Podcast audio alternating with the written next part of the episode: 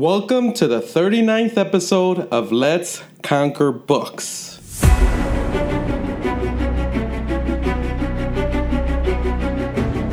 Stephen Pressfield, in his book, Do the Work, said, "Don't think, act. We can always revise and revisit once we've acted, but we can accomplish nothing until we act."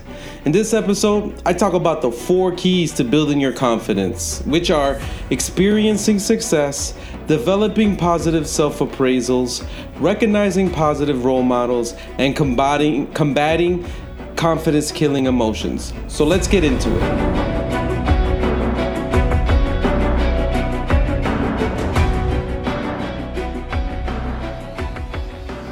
I'm Alexander the Great Reader, and this is a podcast where we read, study lessons, and build our inner power, because the next level we will reach does not co- tolerate cowards.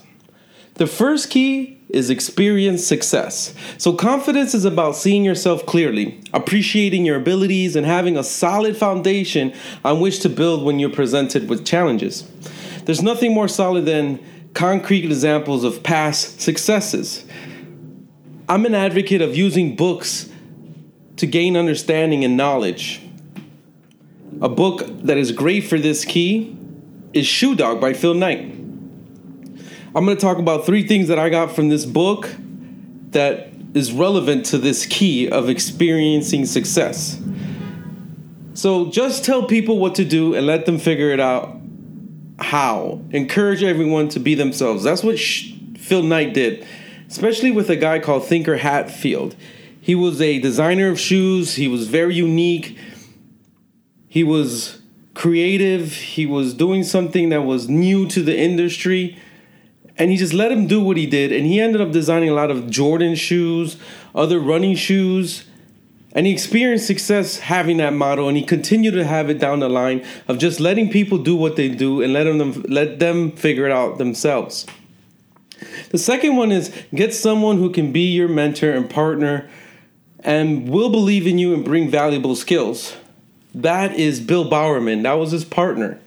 And he experienced success partnering with Bill Bowerman when they were trying to sell shoes. They partnered together and they had success when they were, because he went to China and he became like a distributor of shoes in the U S, and he also was interested in designing shoes with Bill Bowerman because he was doing it anyways with the soles using the waffle iron. So he partnered with them and experienced success. So now he started partnering with other people like Michael Jordan and other people. Um, I know the guy, the coach that he partnered with that runs Nike, brought a lot of big basketball players to Nike. The third one is you only get a few chances to start something crazy, so go for broke when you're young. And he experienced success doing that. He borrowed money from his parents, he mortgaged his house, and he actually experienced success. And that's why he just kept going on. He experienced success fighting the U S government on all those unfair taxes they were trying to put on him just to get him out of business. The second key is develop positive self-appraisals. So developing positive self-appraisals begin with paying attention to your thoughts, which can be difficult to do because it's hard to stop a train of thought that's already barreling down the tracks. This is where cognitive discipline comes in. As you listen to your inner dialogue, it's important to separate the words, phrases, and mantras that are helpful for those that are damaging and could derail you. A good book for this key is Think and Grow Rich by Napoleon Hill. You need to use, so the first one is you need to use auto-suggestion to build an unshakable belief in yourself. So you need to continually, consciously think, speak, hear, visualize, and actually see what you're thinking about, what what, what you want to be. If you want to, like me, I want to be a great reader. I want to read lots of books, widening my, my understanding, my knowledge, create empathy, connect with other humans around the world through what their literature. So I'm conscious of my thoughts through these books. And I can read more. I can know more. I speak it, I hear it, I visualizing myself reading lots of books, speaking here on this podcast, and I'm always doing it through my thoughts, through what the way I speak, the things I listen to, podcasts, audiobooks, the things I'm visualizing in my mind, and the things that I'm actually viewing, like YouTube videos or movies. The second one is be stubborn and always stick to your decision.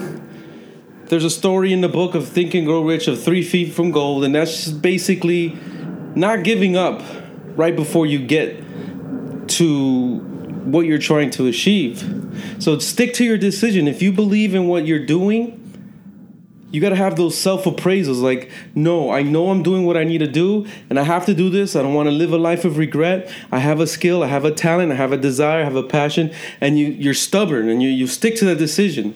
And don't be like that story that he knew there was gold there, but the, all the money was using to to build, uh, dig these holes. Everybody thought he was crazy, and he listened to everybody, walked away. Another guy came in, and three feet, he got gold.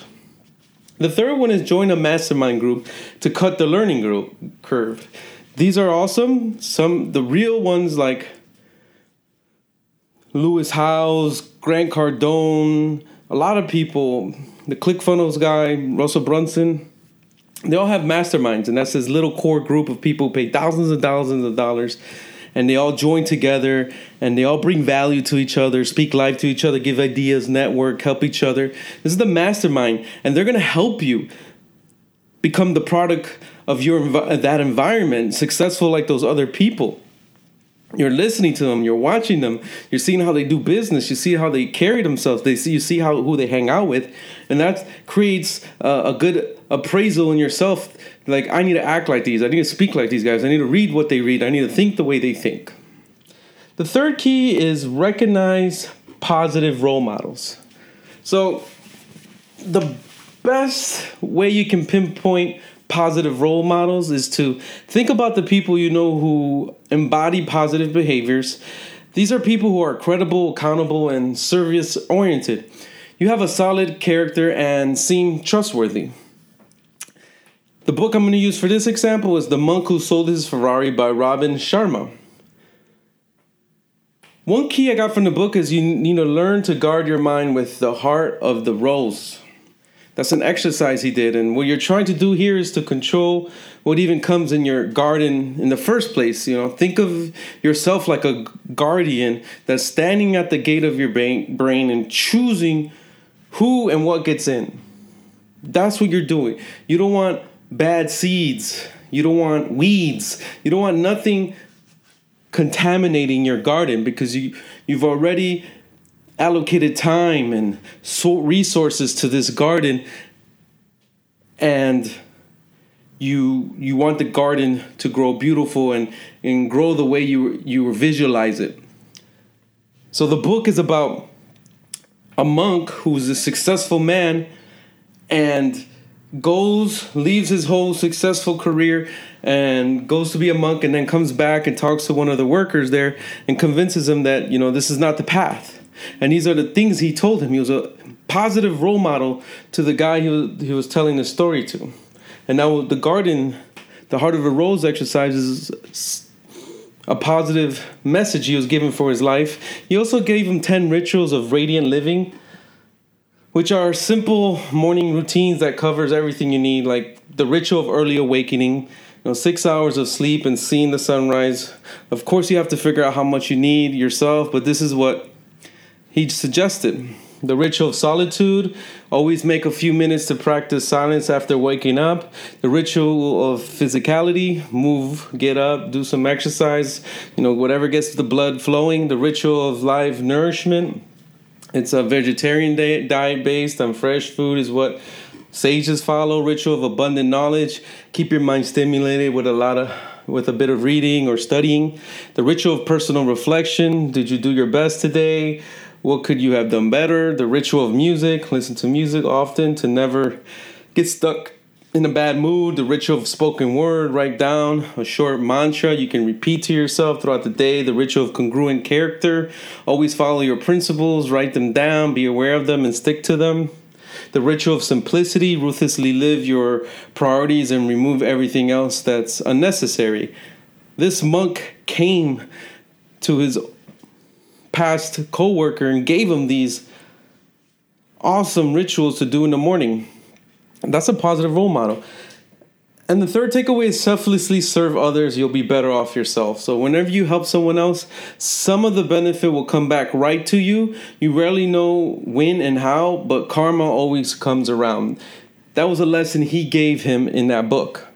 So you get a little framework of what a positive role model looks and how he's trying to help you change your mind for good, your life for good, your beliefs for good, your principles, your philosophies for good. The fourth key is combat confidence-killing emotions. So just by paying attention to your emotions, you can identify when your emotion is killing your confidence. And when you do, you can't ignore that emotion. You must confront it. A good book on this key is Emotional Intelligence by Daniel Goleman. Now, the first takeaway I got from this for this key is emotional intelligence depends on your ability to be self-aware and self regulate. And this is all about perspective. You can't lose perspective. And reading books is good about this. This is books help you have a high emotional intelligence. I always, like, when my family are frustrated, I always reference books.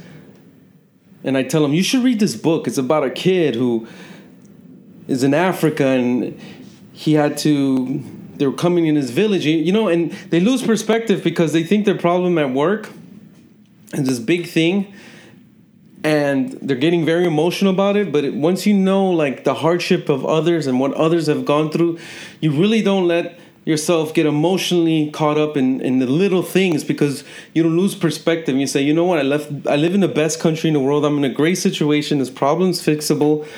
I'm probably going to go through a little of uncomfortable season, but I can recuperate. I can fix this wrong. The second is if you have a high E Q, you're more likely to be successful and healthy. So people will be involved in your success. And that means you got to be emotionally intelligent when you're reading people's body language. Maybe they don't have the time to help you. And you say, you know what?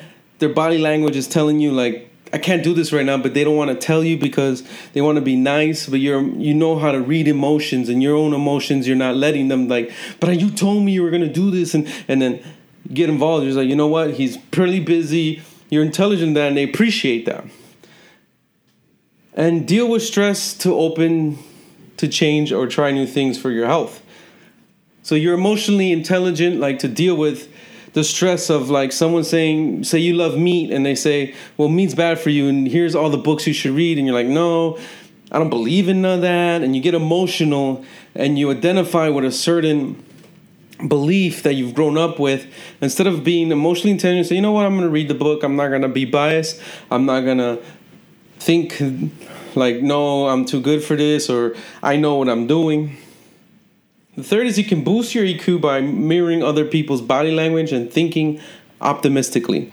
So mirror, mirror other people's body language is like whoever you want to, the example of confidence that you want to be like, the person you want to portray confidence like, you know, watch videos of them, see how they move, see their mannerisms, see their posture, see the pace they speak, the pace they walk.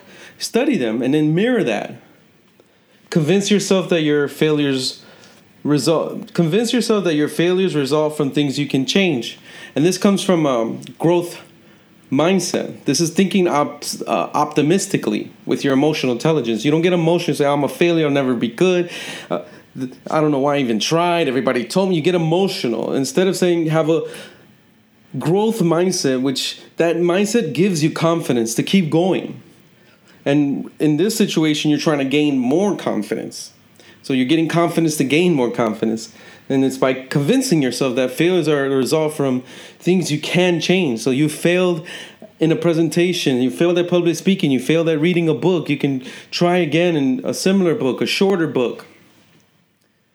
So the action for this episode is read Shoe Dog by Phil Knight, Think and Grow Rich by Napoleon Hill, The Monk Who Sold His Ferrari by Robin Sharma, Sharma, Emotional Intelligence by Daniel Goleman, To get an in-depth view on the four keys to building your confidence, which are experiencing success, developing positive self-appraisals, re- recognizing positive role models, and combating confidence-killing emotions. Or you can find your own books on these four keys and go in depth on each key. You know, that's the power of books. You can go deeper on any principal key strategy. I want to thank you, the audience, for having this podcast go over three thousand three hundred plays and downloads. My personal reading challenge, I'm at about one hundred sixty books out of one hundred seventy. And let's connect on Twitter, Instagram, Facebook. The links are in the description. I spend a lot of time on Instagram. And I would like to get some feedback, maybe show ideas. Maybe you have some connections of who, of authors or other bookish readers, readers, avid readers. We can have a good conversation over a podcast. Let's connect.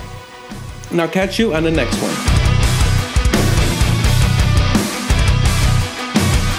Please subscribe to this podcast on iTunes, Stitcher, Google Play, Anchor, or any other podcasting platform so you don't miss the next episode where I talk about the five ways you can develop unbreakable mental resilience.